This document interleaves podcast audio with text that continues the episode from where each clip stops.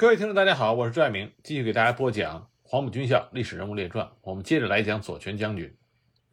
一九四零年八月二十日，八路军总部所在地砖壁村上空乌云密布，天气闷热异常。左权和彭德怀从下午起就在总部作战室里忙了起来。晚上八点整，一颗颗攻击的红色信号弹腾空而起，划破了夜空。八路军各路突击部队犹如猛虎下山。迅速地扑向了敌人控制的铁路沿线的据点、车站、桥梁、碉堡。正太路、同蒲路、白晋路、平汉路、金浦路等华北各主要的铁路和公路干线先后燃起了战火。左权有个习惯，越是在作战紧张或者思考问题的时候，越喜欢抽烟，而且是一支接一支，可以不熄火的打连发。他每天工作十分劳累，就靠抽烟来提神解乏。在司令部里，熟悉左权习惯的人都清楚，只要看看地上烟头的多少，就能知道左权的工作时间和所耗费的精力。八路军总部作战室里的烟头越来越多，整整一夜，左权没有合过眼。难熬的夜晚终于过去了，随着初升的曙光，一份份捷报传到了八军总部。刘伯承、聂荣臻、贺龙先后来电，好消息纷纷而至。左权一会儿批阅电文。一会儿又在地图上忙着做标记。彭德怀在看完一份电报之后，问左权：“你看这次正太战役能有多少部队参加？”这很难说，特别是冀中军区，现在已经被日军切割成了大小十几块，较大的几块还被日军挖成了弯月形、马蹄形、梅花形。能否接到军区的命令，说不准。要同时出兵，恐怕很难。身为此次战役直接导演的彭德怀和左权。此时居然连己方参战的部队有多少都不知道，其实这一点也不奇怪。在过去的战役部署中，他们只要求直接参加正太路破袭战的兵力不少于二十二个团，对其他交通线如平汉路、同蒲路等，只要求各部队对他们进行破袭，并没有对出动兵力的数量做具体的要求。所以在战役打响之后，连统筹全局的彭德怀、左权也不知道这次战役一共出动了多少部队。两个人交谈过后，左权命令作战科加紧查明正太路全线和其他各路所有参战部队的兵力和战斗情况。二十二日午饭过后，左权、彭德怀信步走进作战室，听取战况汇报。作战科长王正柱汇报这次战役的实际参战兵力：正太路三十个团，平汉路卢沟桥至邯郸段十五个团，同蒲路大同至洪洞段十二个团。金浦路天津至德州段四个团，白晋路六个团，北宁路两个团，共计是一百零五个团。应该说，从七月二十二日战役预备命令发起，直至这次战役发起之时，八路军总部在下发的各种电文中，多将这次战役称之为正太战役，但这只是一种临时的称谓。八路军总部并没有正式的给这次战役命名。因此，当左权和彭德怀听取王正柱的汇报的时候，“百团大战”这个名词还没有出现。在听完王正柱的报告之后，左权就脱口而出：“好，这就是百团大战。”作战科再仔细的把数字查对一下，“百团大战”这个响亮的名词立即就吸引了坐在一旁的彭德怀。彭德怀说：“不管是一百零几个团，干脆就把这次战役叫做‘百团大战’好了。”左权也觉得用“百团大战”这四个字作为这次战役的名称更符合实际，也更有气势。在场的《新华日报》华北版的记者陈可涵听了彭德怀的提议之后，也说叫“百团大战”好，反映了这次作战的气魄。于是，左权和彭德怀一起拟发电文，将这次战役正式定名为“百团大战”。为了扩大对外宣传，左权和彭德怀等人商量之后，于同日。又下发了宣传工作指示，指示指出，正太战役是抗战以来华北军队积极向敌进攻的空前大战，总和兵力共约百个团，故名百团大战。只是要求各部队注意收集作战中的英勇事迹以及军政文件和胜利品，多拍些有意义的照片。对一切被我破坏之建筑，必须派人确实检查破坏程度，以防虚报。八月二十三日。八路军总部根据左权、彭德怀的指示，开始编辑《百团大战要报》，汇集各部队在各条交通线上大破击的战况和战果。每日编三五号不等，除分电延安中共中央军委和重庆国民政府军事委员会外，还电告第一、第二战区司令长官卫立煌、阎锡山。到十二月上旬，共编发了《百团大战要报》近四百号，有十余万字。同时，《新华日报》华北版的记者陈可涵就住在八路军总部，专门负责百团大战的新闻报道。该报在八月二十三日。以专版首次刊登了八路军总部参谋处提供的华北交通总攻击战第一号捷报。八月三十日，延安出版的《新中华报》在头版显著位置发表了八路军展开百团精兵大战的消息，公布了第一批百团大战要报，并以八路军在华北反扫荡的百团大战为题，配发了社论。紧接着，延安和各抗日根据地、重庆和大后方国民党统治区域。各种报纸、刊物和广播电台纷纷发表了消息和评论。就这样，“百团大战”一词很快的就由八路军总部传遍了中华大地。自战役打响以来，左权更加忙得不可开交，几乎很少离开作战室，指挥部队作战、布置侦察通信、筹划弹药补给等等，许多事情都是他亲自过问。除了处理各战场发来的电报、起草下发的电文稿之外，左权每天还要对着地图凝思，捕捉每一个战机，小到一个部队的一次具体的战斗，大到上下左右一个战役的配合，他都反复的仔细思考，做出周密的部署。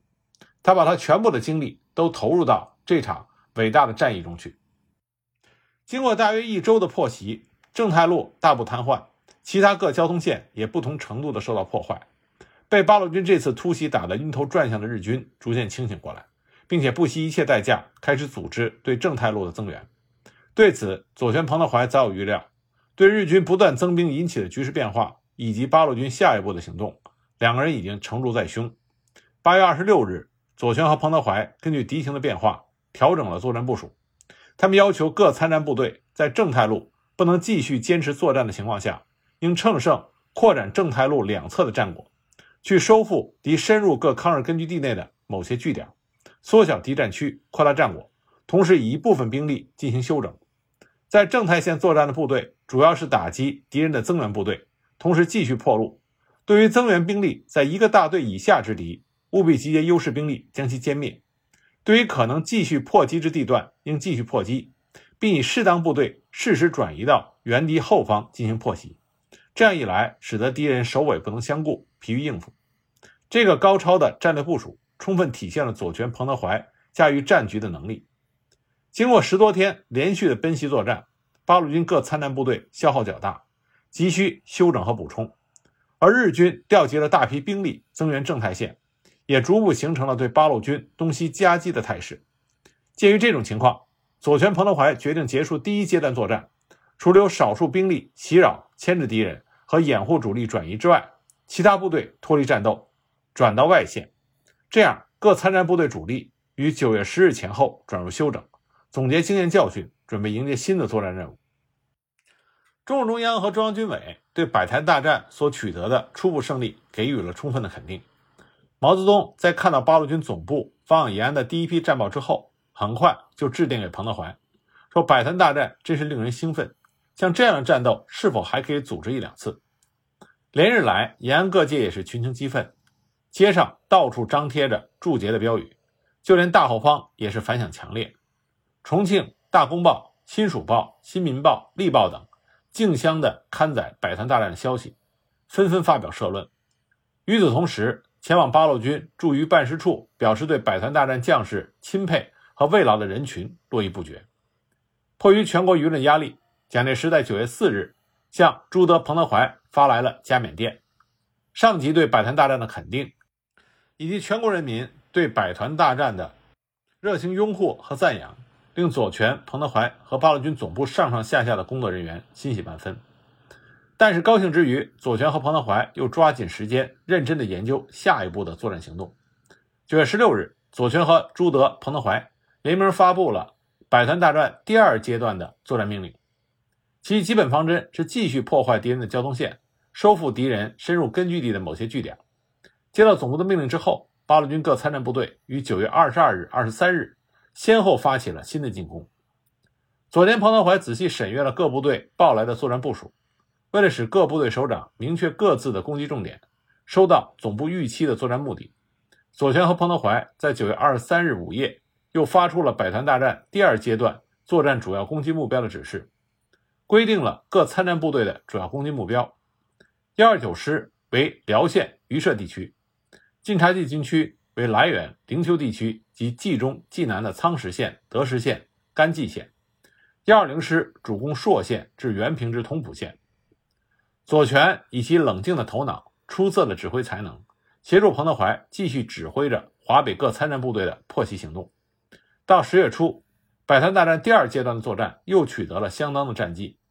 根据战场形势的变化，左权和彭德怀经过商量之后，决定结束该阶段的作战，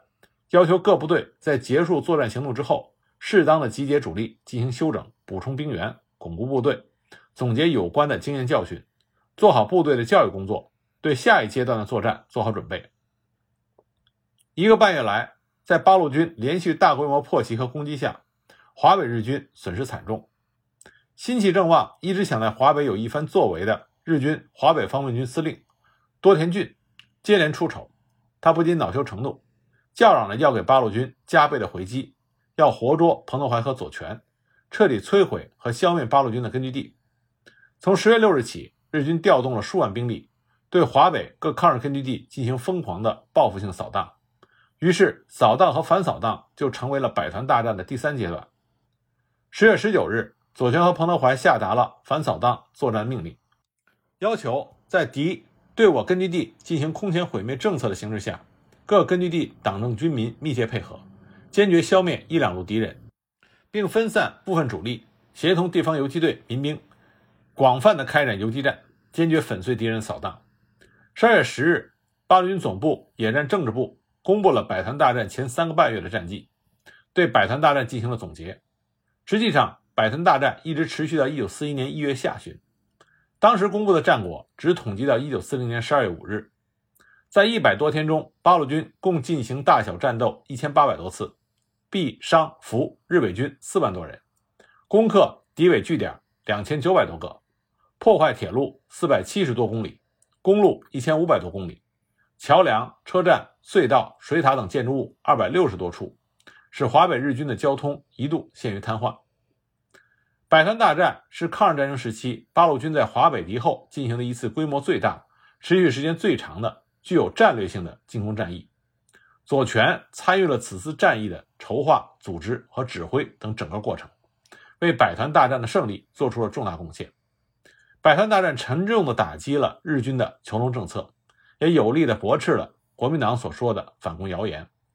提高了共产党和八路军的声望，鼓舞了全国军民抗战胜利的信心，对于阻止投降逆流、促进时局好转起到了积极作用。正是看到了百团大战巨大的政治意义，十二月二十二日，毛泽东、朱德、王稼祥联名致电彭德怀，电文中说。百团大战对外不要宣告结束，蒋介石正发动反共新高潮，我们尚需利用百团大战的声势去反对他。那么，遵照中共中央和毛泽东的指示，八路军总部始终没有正式宣告百团大战的结束日期。百团大战之后，左权又在一九四一年十一月领导了我们之前给大家详细讲述的黄崖洞兵工厂保卫战。到了一九四二年的夏季。侵华日军华北方面军为了彻底消灭在太行、太岳的八路军总部和幺二九师，出动了三万多人的兵力，进行了空前残酷的铁壁合围式的大扫荡。而左权将军正是在这次反扫荡作战中壮烈殉国，成为牺牲在抗日前线的中共职务最高的将领。导致左权将军壮烈殉国的1942年日军的大扫荡，和之前日军对八路军总部。和八路军根据地的围剿有很大的不同，这是因为从一九三一年三月开始，日本政府为了早日结束侵华战争，放手开辟东南亚战场，配合德意轴心国盟友在地中海的作战，所以将侵略中国总兵力的百分之六十集中到了华北战场，特别是太行山、冀中、冀东抗日根据地周围，实施了从军事、政治、经济、文化各方面向华北抗日根据地加紧进攻的。治安强化运动，是想把整个华北的日军占领区、抗日游击区和根据地划分为治安区、准治安区、非治安区三种地区，分别采取不同手段进行统治和进攻。对太行山等抗日根据地，则集中兵力进行反复的扫荡，实行三光政策，以彻底摧毁抗日力量生存条件。因此，华北各抗日根据地处在一种空前残酷的斗争环境中。一九四一年十二月八日，日军突袭珍珠港，太平洋战争爆发。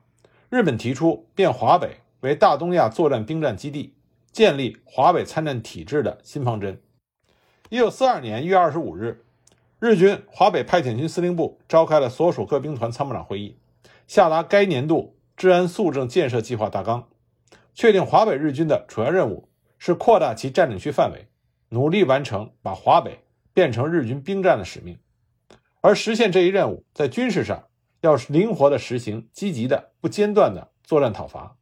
并从三月三十日开始，在华北进行为期两个半月的第四次治安强化运动。一九四二年五月，驻山西省的日本第一军根据日军华北方面军的作战指导纲要，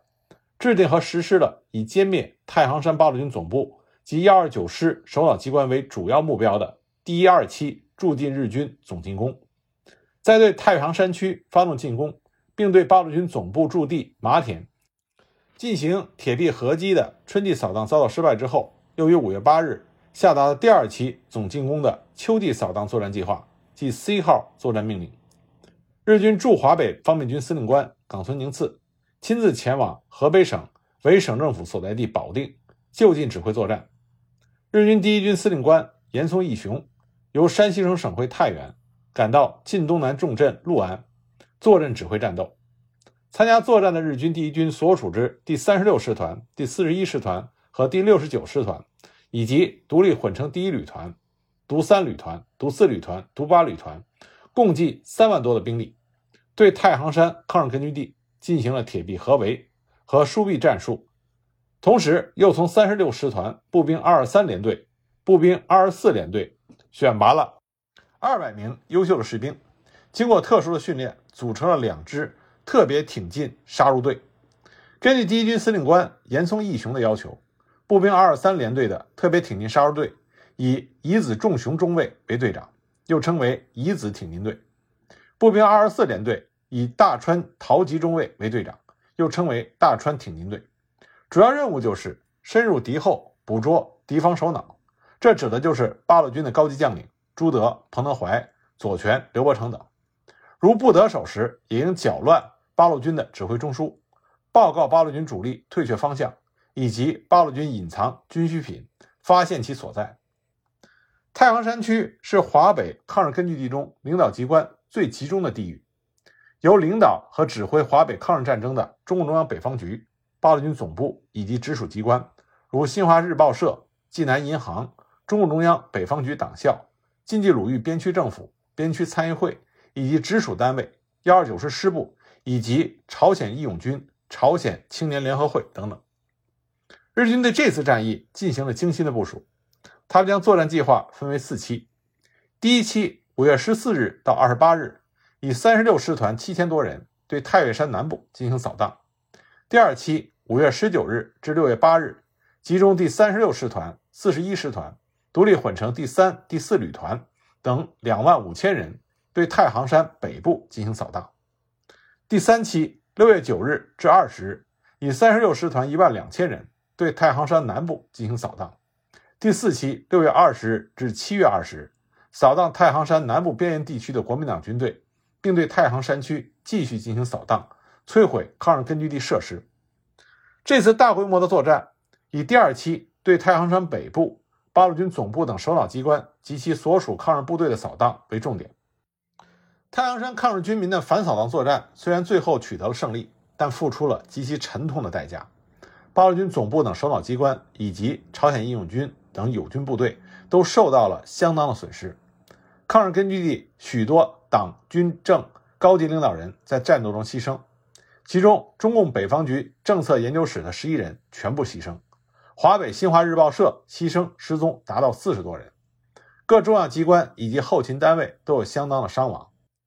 牺牲的烈士名单中包括八路军副参谋长左权、八路军总部作战科科长李月波、八路军总部通讯科科长海峰阁、八路军总部参谋关可扬、八路军总部野战政治部组织科科长李文凯、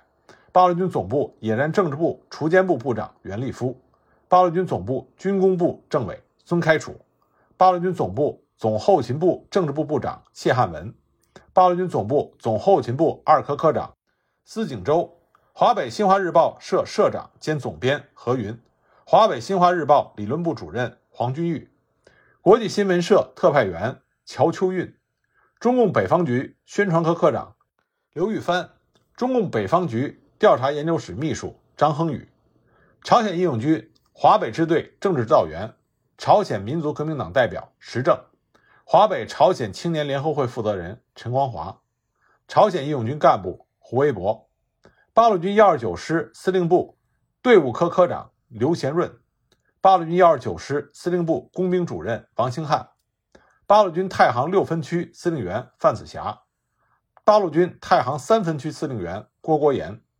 八路军太行三分区政治部主任郝维清，八路军幺二九师新八旅二十四团团长徐宝山，八路军太行二分区二八团团长曹洪德。太行二分区卫生处政委于世奇，太行二分区卫生处处长曾林，决死一纵队五十集团团政委郭寿征，决死三纵队七团团长尹立海。由这些烈士的名单，我们可以看到这次反扫荡作战的残酷和惨烈。那在我们去了解左权将军牺牲殉国的具体情况之前，我们就要有这么一个问题：为什么在这次反扫荡作战中？八路军为什么损失了如此多的中高级干部？一九四二年的反扫荡作战，八路军总部遭到日军突袭，太阳山抗日根据地大批的中高级领导人在战役中牺牲。这种局面引起了中共中央、中共北方局、八路军总部及幺二九师师部的高度重视。中共中央机关报《解放日报》曾经发表社论，指出今年五个月来，敌人对我华北各抗日根据地所进行了连续不断的扫荡。与积极推行第四次治安强化运动，斗争之艰苦与残酷实空前未有。由于斗争的残酷，不仅部队作战伤亡甚大，党政军民各级干部的伤亡也极大。特别是党政军领导机关已经成为敌人经常追踪袭击的主要目标，稍有疏忽就有受到敌人合击歼灭的危险。自从1941年12月8日太平洋战争爆发以来，日本为了扩大其侵略的成果。一方面挥兵南下，向东南亚各国发动进攻；一面企图向北进犯苏联，进行新的战争冒险。这就促使日本需要建立一个巩固的战略后方以及大量的人力财力供应。因此，对华北各抗日根据地，除在军事上展开进攻，经济上也要加强掠夺和封锁；在政治上也要强化伪政权和伪军。另外，日本人他们增强了特务情报组织的力量。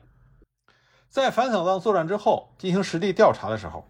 很多这次作战的参与者和幸存者在回忆时都不约而同地谈起，在八路军总部遭到围困的时候，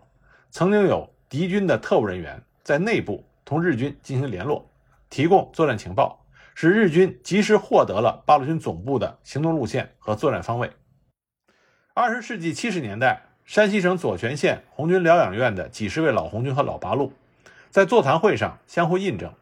当年八路军总部和后方机关一万多人来到十字岭的时候，敌人的飞机和部队就像长了眼睛，一直紧紧跟在我军后面，怎么也甩不掉。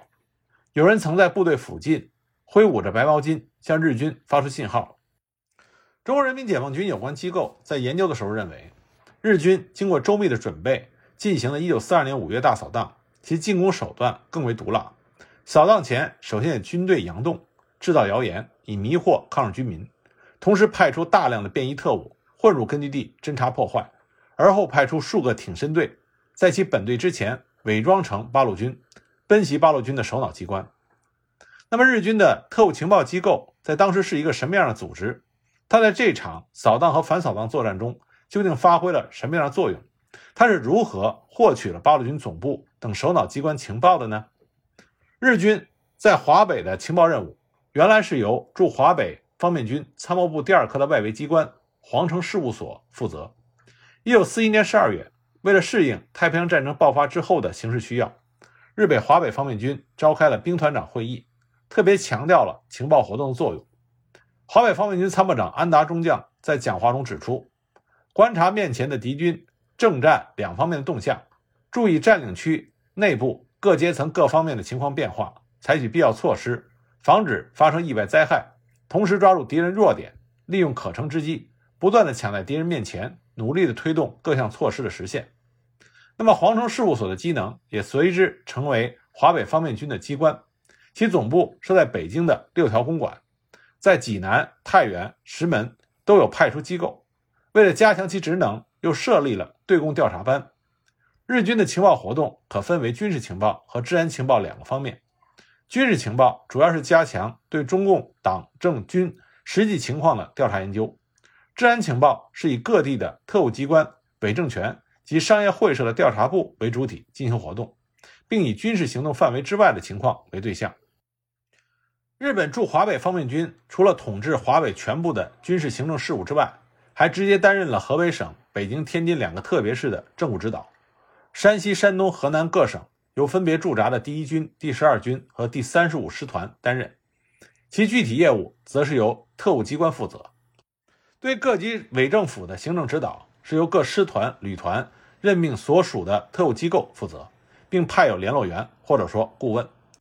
在这一时期。日军的特务情报工作呈现出以下几个特点：第一个是特务机关的职能不断的加强，日军驻中国派遣军在南京成立了特务教育队，计划使其成为特务机关的核心。日军华北方面军在政务指导要领中特别增加了加强特务机关一项，指示所属兵团抽调精干人员到各特务机关，或从新民会日系职员中抽调适当的人员临时到特务机关工作。以充实特务机关的力量。总体来说，特务机关在人员和机构上不断的被增强。第二点，日军越来越重视中国人在特务机关中的作用。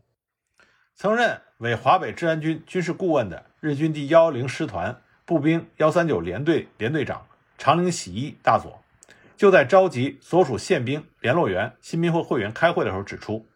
师团的肃正计划五大重点之一。就有推动中国方面的活动一项，最重要的要使他们站在前面进行工作，看看近代征服异民族和征服以后应如何统治的历史，就能够懂得利用汉民族的本身的力量来统治汉民族是如何的重要。据日军华北方面军第一军一九四二年四月十六日向各兵团下达的作战计划大纲，日军在作战时各支队配属以中国人为主体的特务工作队、俘虏工作队。政治宣传工作队或由支队自行编成此等工作队。第三点，以华北，特别是太行山抗日根据地的特务情报活动为重点。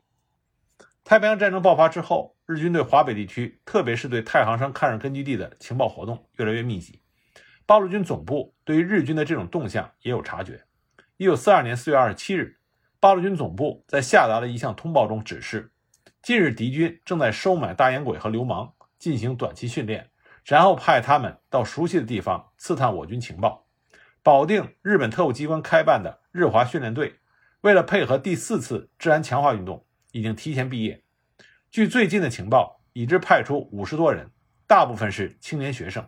他们化妆成商人、难民、学生，潜入我根据地，任务是配合日军的军事扫荡和散布毒菌。八路军还从反扫荡战后缴获的日军文件中。发现了一个袖珍折子，每一页都贴着八路军总部和幺二九师主要负责同志的照片。日本特务要刺杀的第一个就是刘伯承，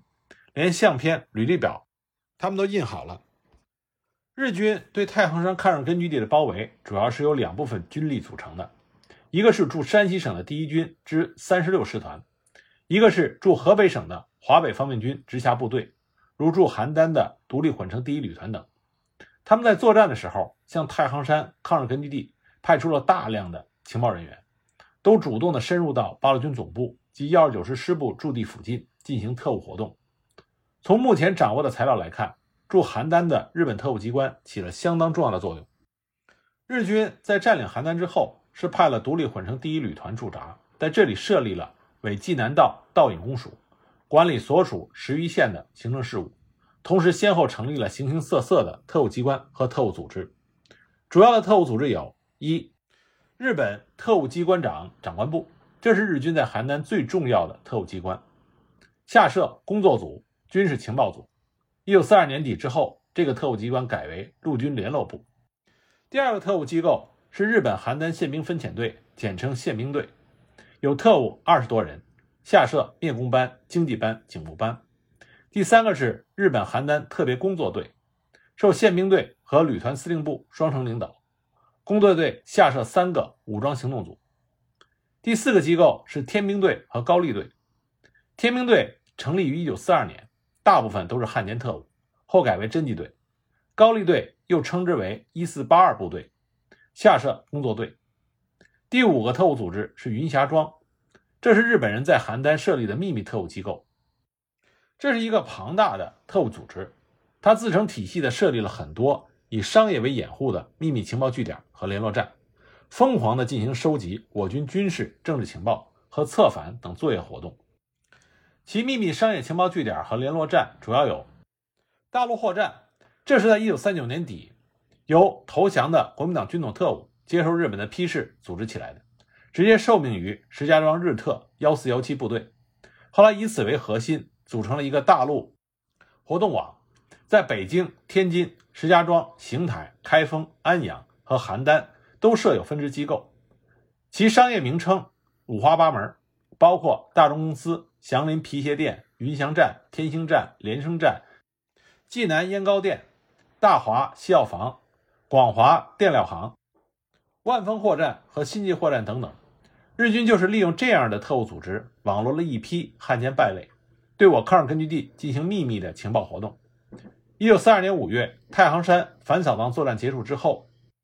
以邯郸祥林皮鞋店为秘密联络站的幺四幺七部队的特务朱殿林曾经说：“八路军总部的情报就是他搞的。”日本特务机关为此。还专门在邯郸召开了庆功会。那么，这种极其恶劣和严峻的情报斗争形式，正是左权将军壮烈殉国的原因之一。